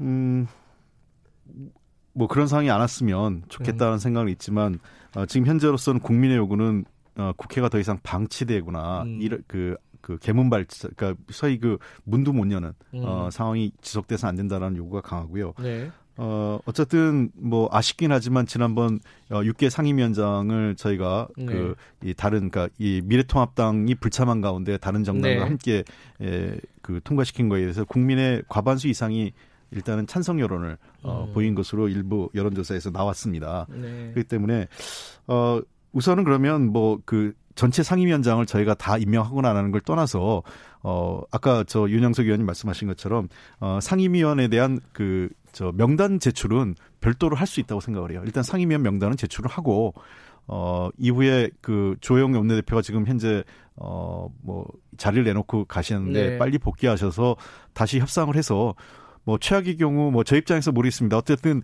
뭐 여러 가지 가능성이 있을 것 같아요. 11대 7로 나누는 그 당초 합의대로 하는 안 아니면 우리가 전부 다 18개 그다 가져오는 안 이런 걸 놓고 어 어쨌든 저는 조기에 결론 내서 빨리 국회가 가동을 하고 저 결국은 정치라는 것은 행, 행위에 대한 행위와 결과에 대한 책임이라고 생각합니다. 이미 예. 이제 4일 4월 15일 날 그 총선 이후에 예. 이해찬 그 민주당 당대표나 또 윤호중 사무총장이 그때 공언을 했습니다. 이미 18개 상임위원장을 다, 그, 다 가져가겠다. 민주당이. 그렇게 이제 공언을 했기 때문에 그러한 공언을 하고 또 법사위원장까지 법사위원장은 어떤 경우에도 결코 어 미래 통합당에 주지 않겠다는 것을 확고하게 전제를 하고 지금까지 온 거예요. 음. 그래서 사실상 그 원내대표 간의 그 협상이 무의미했던 겁니다. 오죽하면은 그 주호영 원내대표가 협상이 아니고 협박이다 이렇게 얘기를 했겠습니까? 그래서 어 그, 그대 여당이 지금 꼭 그렇게 한다면 그걸 막을 수는 없거든요. 그래서 독식을 하겠다고 하는 그런 그걸 빨리 매듭을 짓고 그에 대해서 어 미래통합당의 그 각 위원에 대한 그 상임위원별로 빨리 사보임계를 받아서 그걸 빨리 국회를 정상화하는 것이 지금 남아 있는 그런 저는 해결책이 아닐까 생각을 합니다. 그 사실이 좀 아니라서 예, 그 이해찬 예. 대표하고 윤호중 총장이 그 18개 상임위를 다 가져가겠다고 공언했다. 이거는 좀 그 전제가 있어요. 아니 아니 총장은 그게, 분명히 그렇게 아니 그 얘기가 전제가 네. 있어요. 전제. 그러니까 뭐냐면 첫째 야당이 끝까지 그 원구성이 협의하지 않 협조하지 음. 않고 법사위를 포기하지 않는다면 차를 18개 우리가 다 가져가겠다. 네. 이렇게 얘기를 한 거예요. 아니, 그, 그러니까 그 다른 얘기죠. 그리고 두 번째 우리가 왜 그런 얘기를 하냐면 20대 국회의 잘못된 관행에 대해서 국민들께서 상당히 비판적이었고 바로 잡으라는 그 주문을 많이 하고 계신데 그것 중에 하나는 법사위의 행태입니다. 그러니까 제가 여러 차례 이 자리에서도 말씀드렸지만 법, 어, 저희는 우리가 법사위원장을 가져온다 하더라도 가져왔다 네. 하더라도 법사위 개혁은 반드시 할 겁니다. 그래서 법사위가 지금처럼 상원 노릇 못하고 자구체계 심사권을 자의적으로 해석해서 권한을 과도하게 행사하는 것은 이번 기회에 바로잡아서 어느 정당이 법사위원장을 가져가더라도 더 이상 그 법사위에서 자구심사책이라는 어, 것을 확대 해석해서 어, 발, 법안 발목 잡게 하고 이 정 그 이 일하는 국회의 효율성을 떨어뜨리는 것은 이제 더 이상 이 반복돼서 안 된다고 생각합니다. 네, 뭐이 얘기 대해서 뭐 윤영석 의원님 말씀 한 마디 듣고 네, 네, 넘어갈게요. 저도 이제 국회가 정상화돼야 되고 네. 또한 정상화된다는 것이 결국은 이제 민주주의 원리대로 국회가 견제와 균형의 그런 원리 속에 작동이 될 수 있도록 하는 것이 중요한데요. 네. 결국은 이제 어, 법사위가 과거에 그런 일부 단점이 있었다면은 폐단이 있었다면 그런 부분을 고치 고치면 됩니다. 그래서 예를 들면 지난번에 그 홍인표 의원님께서도 좋은 제안을 해주셨는데 법사위에서 60일 내에 어떤 결론을 내리, 도록 한다든지 네.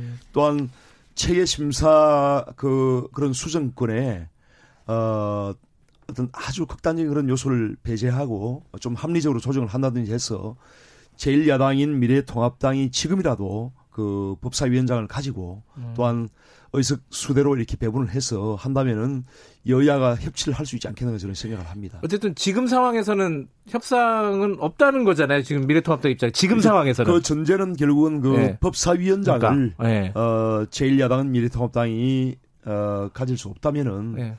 어, 상당히 협상이 어렵다는 것이죠. 그럼 내일이 그 그거죠 본회의죠. 네. 어 내일 그러면은 지금 이제 협상 테이블에 앉지도 않고 만약 뭐 제출도 안 하고 이러면은 열 18개 상임위원회 다 선출을 하는 방향으로 가는 건가요 내일? 아직 뭐 겨, 그런 좀 더 우리가 당내에서 논의가 음. 좀 필요할 것 같은데요. 네. 어 우리 당내에서도 뭐 다 임명하자라는 주장도 있고요. 네. 어, 좀 더 기다려야 된다 생각도 있고 예. 뭐 여러 복잡한데 아마 일단은 저 김태년 원내대표와 그 박병석 그 예. 국회의장 간의 논의가 좀 있어야 되지 않을까 생각되고요. 음. 어, 좀 상황을 지켜보면서 저희들이 판단해야 되는데 마냥 기다릴 수는 없다라는 것은 저희들의 분명한 입장입니다.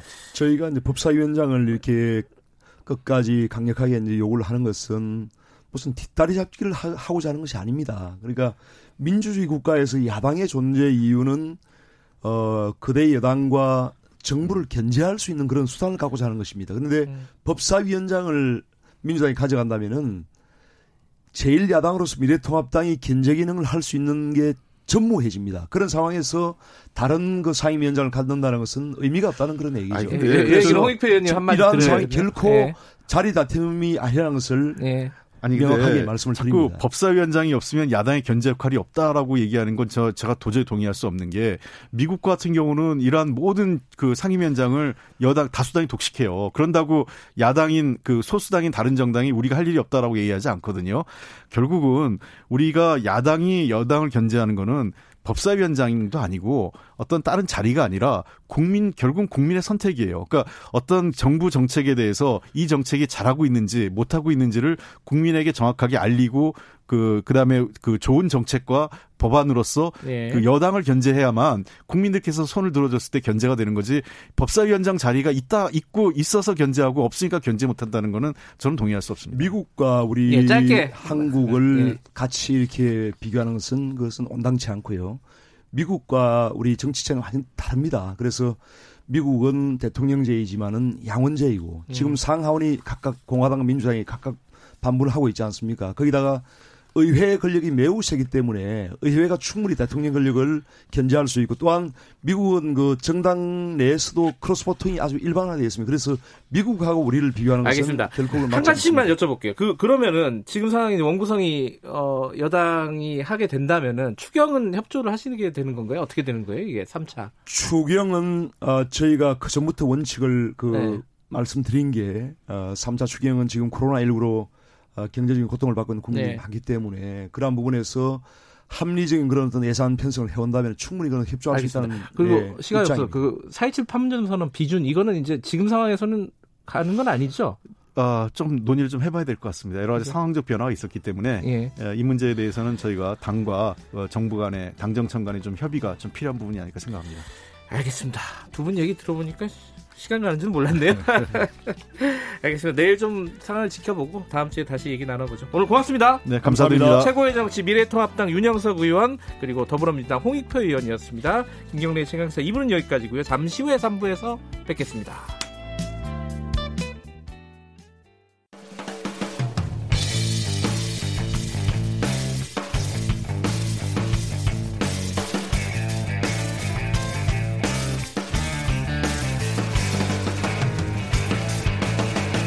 김경래의 최강 시사. 코로나19 발생 이전의 세상은 이제 다시 오지 않습니다. 이제는 완전히 다른 세상입니다. 최대한 약속과 모임을 연기해 주시고 비대면으로 전환하고 사실 코로나 이후에 우리의 노동 현실 어떻게 변할지 굉장히 불확실하다. 김경래의 최강 시사 연속 기획 코로나19 언택트 시대 노동의 그늘 네, 아, 코로나19 언택트 시대, 비대면 시대 노동의 그늘 어, 매일 이어가고 있는데요. 오늘은 네 번째 시간입니다. 재난은 불평등하다. 뭐 많이 들어보신 내용일 겁니다. 어, 바이러스가 모든 사람에게 가지만 그 피해는 공평하게 돌아가지는 않습니다. 힘든 사람이 더 힘들어지는 거고 어, 그 상황이 조금이라도 어떻게 하면 좀 개선할 수 있는지 어, 사회 안전망 강화가 되겠죠. 결과적으로는 아, 그런 어떤 대책들이 필요한지 오늘은 두 분 좀 전문가분들을 모시고 얘기를 좀 나눠보겠습니다. 두 분 모셨습니다. 먼저 박점규 직장갑질 119 운영위원이십니다. 안녕하세요. 안녕하세요. 네. 마이크 쪽으로 조금만 오셔가지고 네. 예 고맙습니다. 그리고 이승윤 중앙대 사회복지학과 교수님 나와 계십니다. 안녕하세요. 안녕하세요. 네. 아, 이 재난 불평등 얘기는 저도 이 방송에서 한번 얘기한 적이 있는데 예전에 예전도 아니네요. 얼마 전에 그 기생충 영화에 보면 잘 나오잖아요. 맞아. 비가 막 오는데 어, 반지하 방은 물에 잠기고 저 좋은 집에서는 그걸 그냥 편안하게 앉아갖고 풍경처럼 바라보고 완전히 다른 비가 오는 그런 재난 폭우가 두 집단에게 완전히 다른게 접, 어, 뭐랄까 영향을 미치는 그런 걸 봤는데 지금 코로나 상황도 마찬가지일 것 같습니다. 이 직장 갑질 119 상황부터 좀 여쭤보면은 이 코로나 이후에 조금 달라진 게 있습니까? 뭐 여기 상담이라든지 뭔가 얘기들이 들어오잖아요. 그죠? 네, 그 저희가 2월 중순부터 예. 어 하루에 이제 이메일이 한 15건 정도 들어오는데요. 예. 매일. 근데 예. 그 중에 제일 많은 게 이제 보통은 뭐 직장에서 갑질당했다 이런 얘기인데 네.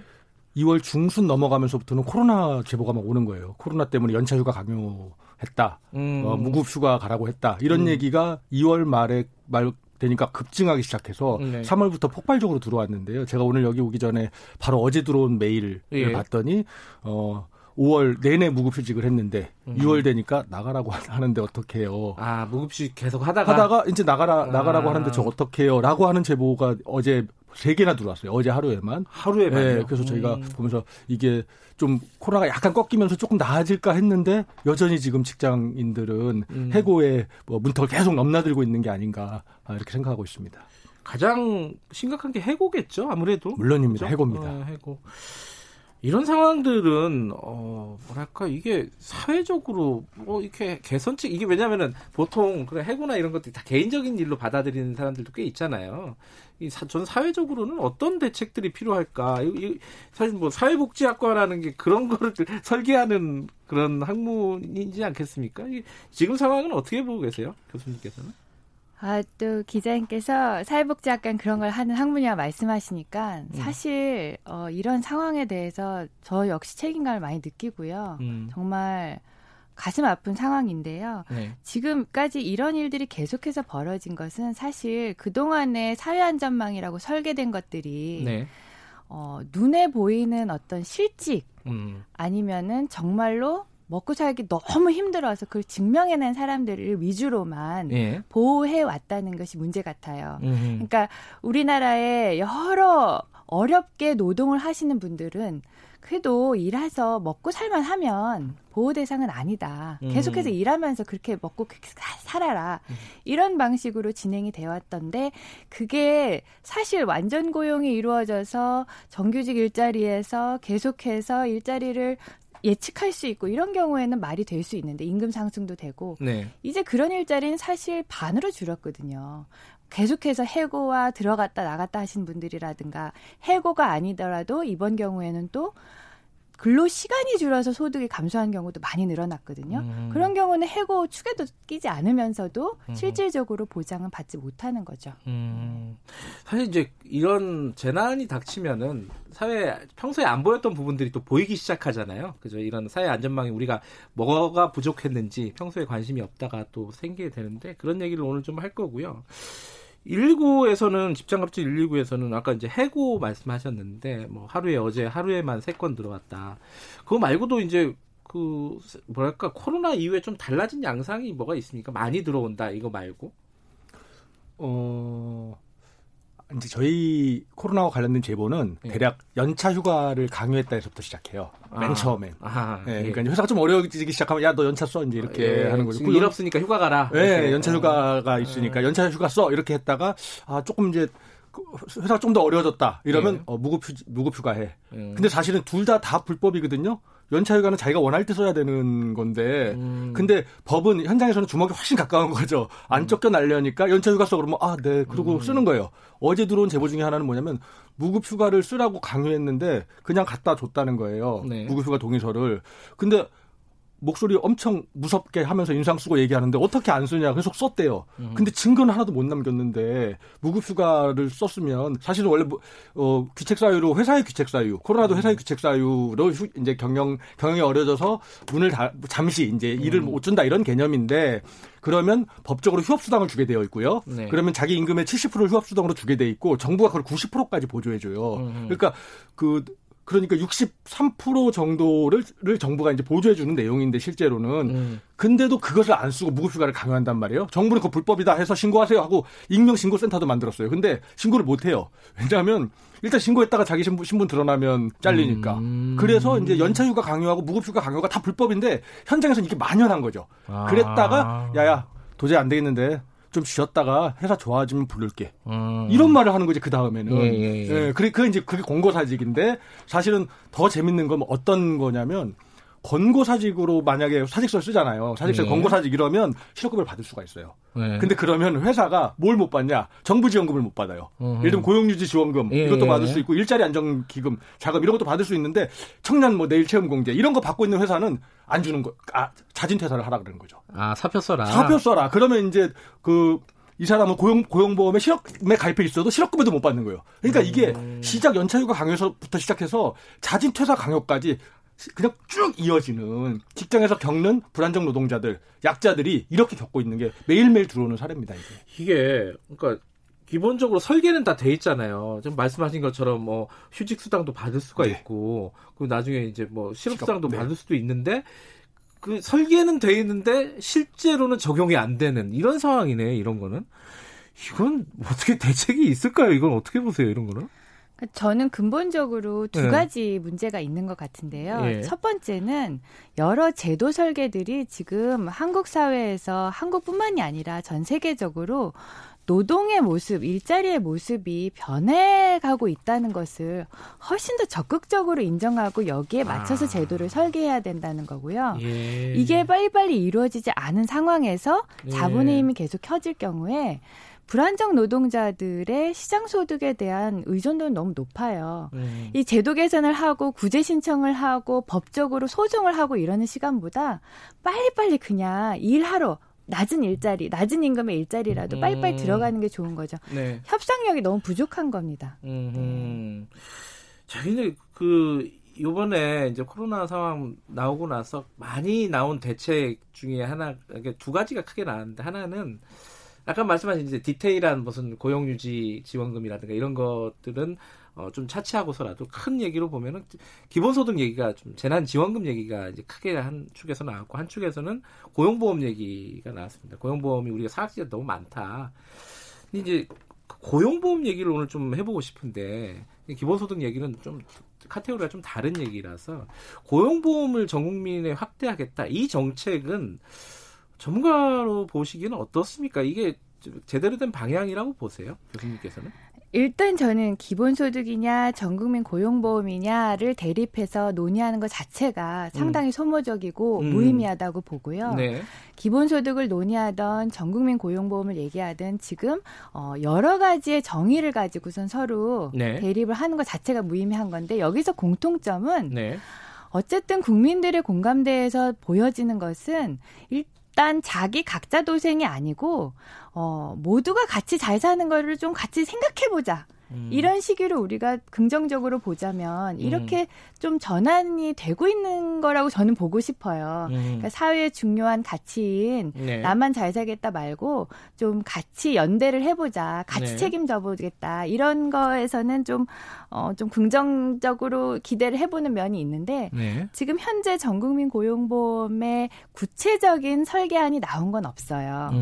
그런 상황에서 이제 어떻게 설계해 나가는가가 중요한데 중, 제 생각에는 이번 기회에 일하는 사람들을 위한 소득 보장 체계도 다층으로 훨씬 더 살찌워서 음. 예를 들어서 소득 비례형으로 전국민 고용보험을 어떻게 또 강화시킬지와 함께 일하는 사람들의 개념이 지금 정의가 너무 모호해지는 것을 받아들여서 네. 또한 어, 어떤 권리 기반의 훨씬 더 포괄적인 1층 안전망이라든가 이런 식으로 다층 체계를 함께 설계해 보는 방향으로 건설적인 논의로 갔으면 좋겠습니다. 다층 체계라는 건 구체적으로 어떤 거예요? 예를 들어서 우리 노후소득 보장 체계도 네. 국민연금이 있지만 이것에 대한 한계가 계속 드러나서 기초연금이 그렇죠. 도입됐단 말이죠. 네. 기초연금은 어, 얼마나 일했느냐, 기여금을 얼마나 냈느냐 음. 이게 상관 있는 건 아니었잖아요. 네. 어, 적어도 우리나라에서 열심히 살아오신 아니 누구나 우리 음. 어르신들께는 어느 정도 일정한 소득을 보장한다는 측면에서의 기초연금이 도입됐단 말이죠. 음. 이거는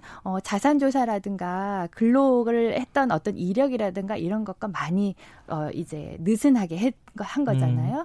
그런 방식으로 일하는 사람들을 위한 소득보장 정책도 이렇게 음. 다층 체계로 어떻게 만들어갈 것인가. 아. 하나 선택해라 이 논의보다는 아. 같이 사, 이 복지국가를 키워고 아. 예산도 확대하고 우리 다층 체계로 이참에 가서 우리가 같이 잘 살 수 있는 어떤 연대의 정신 발휘해보자 이런 음. 식으로 음. 논의가 좀 이어졌으면 그러니까, 좋겠습니다. 아, 그러 이제 이해가 됐습니다. 그, 그러니까 뭐 네. 뭐 기본소득이냐, 뭐 고용 고용보험이냐 이렇게 선택하라고 자꾸 하지 말고 네. 네. 여러 가지 것들을 같이 논의해보자. 네. 그죠? 네. 하나만 좋다고 그것만 해서 문제가 해결되는 건 아니다. 그렇죠. 그죠? 여기 아마 음. 제일 나오는 게 예산 제약을 자꾸 고려하니까. 그렇죠. 그, 그 얘기 때문에 자꾸 선택하라는 거죠. 네. 네. 좀 그건 이제 좀 벗어날 시기가 된 것 같습니다. 음, 그렇군요. 네. 그 저희들이 이제 어, 월화수 쭉 해서 그 사실 조금 코로나 이후에 더 힘든 직종들의 노동자분들을 저희들이 계속 이제 연결을 해서 인터뷰를 하고 있는데 특히 이제 요새 많이 얘기되는 게 어, 근로자성이 좀 모호한 그러니까 특수고용직 노동자들이 사각지대 많이 있잖아요. 고용보험 혜그 그 뭐랄까 적용 대상도 아닌 사람들도 많고 개인 사업자이기도 하고 또 근로자이기도 하고 막 이런 복잡한 사람들이 있잖아요. 그런 부분에 대한 어떤 불만이라든가 어떤 어, 그런 것들은 일부로 많이 들어오나요? 저희가 어, 또 그런 사례들만 모아서 예. 어, 가짜 프리랜서 아, 보도 자료도 내고 그렇게 명명하셨군요. 네, 가짜, 가짜 프리랜서, 이렇게 네, 음. 보도자료 냈는데 네. 저희, 제가 이것에 대해서 어, 이번에 그 직장합치 119가 지난주에 네. 전문 여론조사 전문기관에 의뢰해서 직장인 1000명을 설문조사했는데 네. 어, 지난 6개월간 실직 경험이 있냐 예. 했더니 한 12%가 좀 넘게 있다 그랬어요. 12%. 네. 예. 근데 정규직은 4%. 아. 비정규직은 25%가 넘었어요. 아, 합치니까 12%가 네, 그런 겁니다. 저희가 네. 이 제가 이 저희가 이 데이터 다음 주 월요일 날 발표할 건데요. 예. 굉장히 중요한 6개월간의 변화 이제 분석한 네. 어, 결과 아, 여기 앞에 계신 이승훈 교수님이랑 같이 발표를 할 텐데 아 두 분이 같이 아, 하신 거예요. 네, 근데 네. 근데 이 데이터에서 정말 저희가 저희가 이걸 보고 그다음에 저희 들어온 제보들 중에서 가짜 프리랜서. 음. 근데 실제로는 정규직하고 똑같이 일해요. 상시 근로자처럼 일하는데 계약서만 위탁 계약서, 뭐 수, 음. 수탁 수탁 계약서, 프리랜서 계약서, 계약서 요, 뭐, 네. 이런 걸 쓰고 있는 거죠. 그래서 가짜 이제 자영업. 네 맞아요. 그래서 저희는 이거를 해결하는 방법이 하나 있다. 아까 말씀 잘하셨는데 폭우가 쏟아져서 반지하가 지금 물에 잠기고 있는 상황이에요. 아까 음. 얘기하신 비정규직은 10명 중에 4명이 지금 실, 아, 열, 아, 뭐야, 25%가, 네. 25%가 실직을 경험하고 있는 상황이라는 거죠. 네. 이 사람들을 건져내는 게 지금 가장 중요한 일이잖아요. 네. 저는 선, 그 이순 교수님 말씀하신 것처럼 그런 다층적 어, 복지 설계를 짜는 것과 동시에 네. 지금 해야 할 일이 하나 있다고 보는 거죠. 물에 빠진 사람을 건져 올려야 되잖아요. 예. 저는 그런데 방금 아까 말씀하신 이 사람이 특수고용직이냐 아니냐 이런 걸 어떻게 구분할 수 있냐. 일단 고용보험의 임시가입자로 이 사람들을 집어 넣으면 네. 그러면 당신 사용자 누구냐? 당신 누가 일 지시했냐? 그 사용자가 둘이면 둘일 수도 있고 어떤 사람 하나인데 보니까 가짜 프리랜서일 수 있잖아요. 예. 이렇게 정부가 해야 된다고 하는데 이제 정부는 지금 전국민 고용보험 하겠다고 했는데 실제로 고용보험 밖에 있는 취업자가 1,401만 명이에요. 지난 예. 3월 기준으로. 예. 근데 그 중에서도 자영업자를 빼면 858만 명 정도, 848만 명 정도 돼요. 음. 그 중에 10%도 안 되는 특수고용직 77만 명만 고용보험 가입하겠다. 나머지는 단계적으로 하겠다. 이게 지금 정부가 공식적으로 지금 확인하고 있는 얘기. 저는 전체 다 물에 잠기고 있는데 저 일부 화, 사용자가 확실한 사람들, 저 끝에 있는 사람들만 구제하겠다는 이런 것으로는 저는 코로나 경제 위기도 절대 극복할 수 없다라는 게 저희 생각입니다. 이게 어, 좋은 말씀이신데 이 고용보험에 이제 그 재원이 있는 거고 이게 좀 가능한 부분입니까 교수님 보시기에는? 일단 어 우리 사회가 네. 필요하다고 생각하는 것에 대해서는 우리가 합의가 이제 이루어지고 있다면 음. 그 다음에 재원 마련에 대한 논의로 이어졌으면 좋겠어요. 음흠. 이제까지는 항상 네. 선성장 후 복지 분배 뭐 이런 네. 식으로 어 일단 중요한 건 성장이다 이랬는데 좀 다 같이 이러다가는 다 같이 불행해질 수 있는 거죠. 아, 인식의 틀을 좀 바꾸자는 네. 말씀이시네요. 네, 맞습니다. 어, 이게 네. 뭐 재원이 얼마나 되니까 뭐 아까 말씀한 77만 명부터 하자 이게 아니라 합의를 먼저 어느 수준까지 우리가 어, 물에 빠진 사람을 구해야 되는지 네. 먼저 결정하고 그 다음에 재원을 고민을 하면 됩니다. 그렇죠. 이 약간 네. 다른 얘기예요. 지금까지 네. 했던 방식이랑 네. 그죠? 특히 이 시기에는 그거를 음. 해볼 수 있지 않나 싶어요. 음. 알겠습니다. 근데 아까 이제 다음 주에 발표하신다 그랬는데 비정규직 프리랜서 이런 거 포함한 거겠죠? 아마? 네, 맞습니다. 25%가 어, 실직을 경험했다. 이거는 조금 충격적인 숫자네요. 네, 그죠? 맞습니다. 4명 중에 1명이 어, 실직을 경험했다는 사실은 저는. 정부한테 하고 싶은 말 많은데요.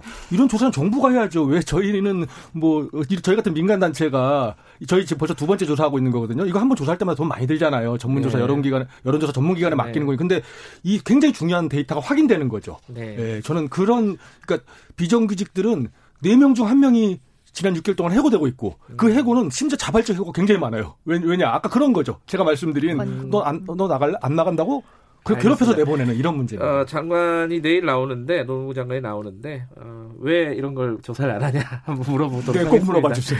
교수님께서는 내일 장관 나오면 무슨 말씀을 해주시고 싶어요? 제가 대신 여쭤볼게요. 네. 네. 저는 지금의 순간들을 조금 더가 아니고 아주 많이 더 심각하게 좀 받아들였으면 좋겠어요. 심각하게 받아들인다고 할걸요 아마. 아, 근데, 어, 조금 제도적으로 그동안에 해왔던 일자리 창출, 거기다가 음. 비대면 일자리 창출만 넣던가, 디지털 일자리 창출 정도로 미시적으로 개선하는 거 말고, 음. 이번에 정말 패러다임 전환이다. 음. 정말, 어, 새로운 우리가 판을 짜보자. 음. 이런 마인드로 이 절대절명의 순간을 이렇게 아깝게 그냥 넘겨버리지 말고, 네.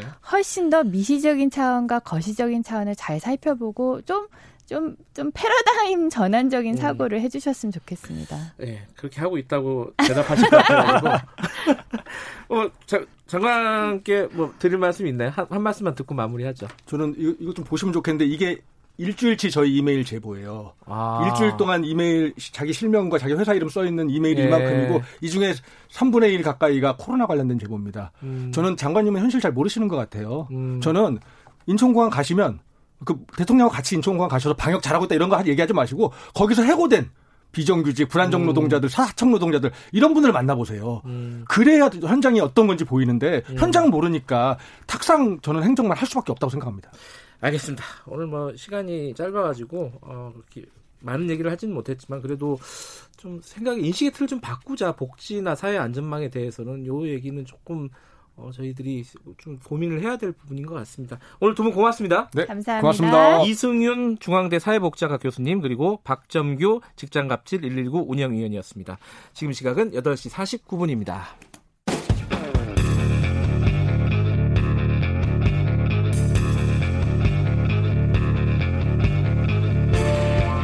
당신의 아침을 책임지는 직격 인터뷰 김경래 최강 시사 네, 어제 정부가 부동산 대책 발표했습니다. 최근에 다시 그 집값이 꿈틀꿈틀 된다는 얘기 많이 있었잖아요. 많이 오른 데도 있다고 합니다. 그래서 정부가 대책을 발표했는데 이 대책이 어, 시장에 어떤 영향을 줄지 한국도시연구소 최은영 소장님 연결해서 어, 짧게나마 좀 들어보겠습니다. 안녕하세요. 네, 안녕하세요. 네.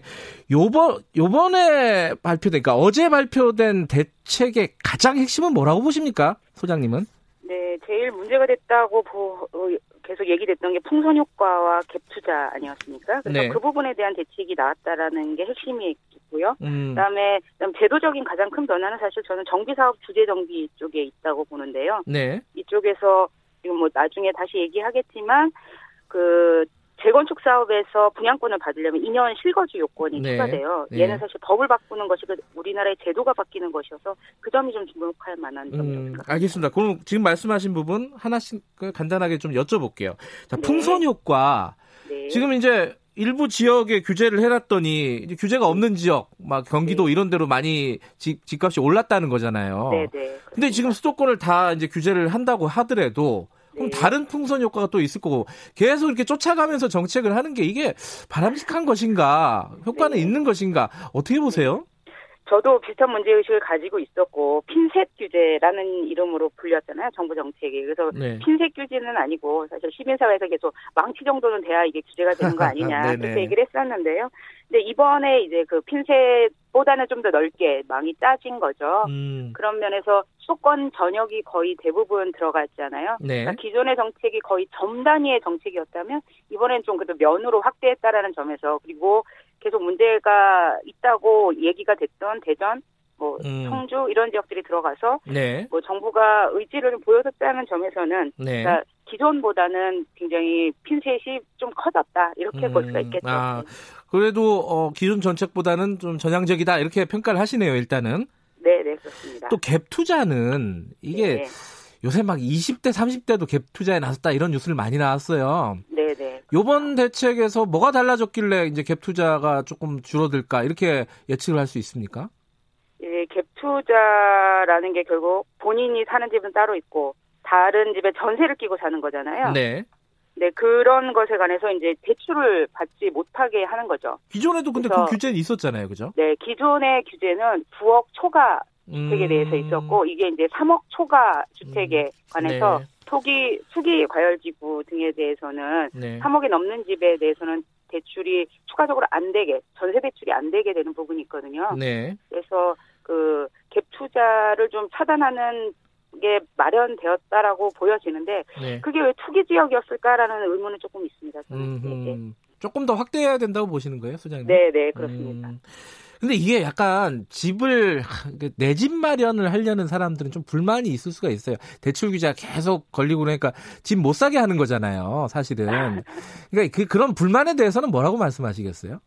어, 한, 사실은 예. 그집 을 사려고 하는 분들에게 가장 중요한 정책은 네. 주택 가격을 안정시키는 거거든요. 음... 그렇잖아요. 사실은 집이 지금 굉장히 마음들이 급하신 이유 중에 하나도 주택 가격이 계속 오르기 때문인 것이지. 그렇죠. 예. 그게 주택 가격이 안정될 거라고 생각이 되면 네. 그렇게 급해질 이유가 없는 거거든요. 그러면 본인들이 대출을 받아서 집을 사는 게 아니라 뭐 대출을 일부 받긴 하겠지만 상당한 금액을 모아서 네. 주택을 해서 살 수 있는 환경을 만드는 게 가장 중요하다고 봅니다. 전 사회 사회적으로는. 음, 네. 그래서 지금 이러한 그 시장이 워낙 그 박근혜 정부 때부터 주택 시장을 띄워놨기 때문에 지금 굉장히 이상한 과열 상황이고 네. 그래서 주택 시장의 전망이 어떻게 될지가 굉장히 불투명하고 저는 언젠가는 안정될 거라고 보지만 음. 대부분의 분들이 결과적으로 또 뛴다 이렇게들 전망을 하시잖아요. 대부분의 음. 전문가들이 음. 그런 상황에서 그 굉장히 2030 실수요자들이 마음이 급해질 수밖에 음. 없는데 결국에 주- 집값이 안정될 것이라는 시그널을 정부가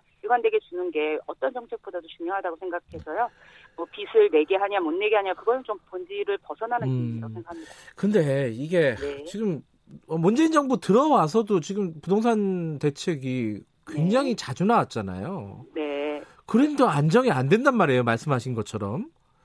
네, 이거 이제 그- 핀셋 규제라는 정책을 음. 했기 때문에 핀셋이면 계속 핀셋을 늘려야 되니까요. 음. 근데 이제 이번에는 조금 면으로 많이 확장을 시켜놓긴 했는데, 음. 근데 이제 고- 그런 부분들에 관해서 어떤 정책은 핀셋으로 하고 어떤 정책은 전국적으로 해야 되는지를 좀 정부가 생각을 해봤으면 좋겠는데요. 예를 들면 분양가 상한제 같은 건 네. 원래 노무현 정부 때 도입됐고 전국적으로 시행됐던 제도거든요. 네. 근데 지금 분양가 상한제도 핀셋 규제예요. 현재로서도 음흠. 이번 대책이 발표되었어도 분양가 상한제 같은 경우에는 전국에 전면적으로 시행돼야 될 필요가 굉장히 강하다고 보거든요. 음흠. 그래서 핀셋으로 투기 과열 지구, 투기 지역으로 규제할 것과 그다음에 전국에 동시 시행할 것들에 대해서 정부가 조금 더 고민을 하면 주택 가격 안정이 네. 좀 빠르게 될 수 있지 않을까 싶습니다. 아, 아까 그리고 재건축 아파트 분양권 이게 네. 이제 2년 이상 살아야지 분양받을 수 있다.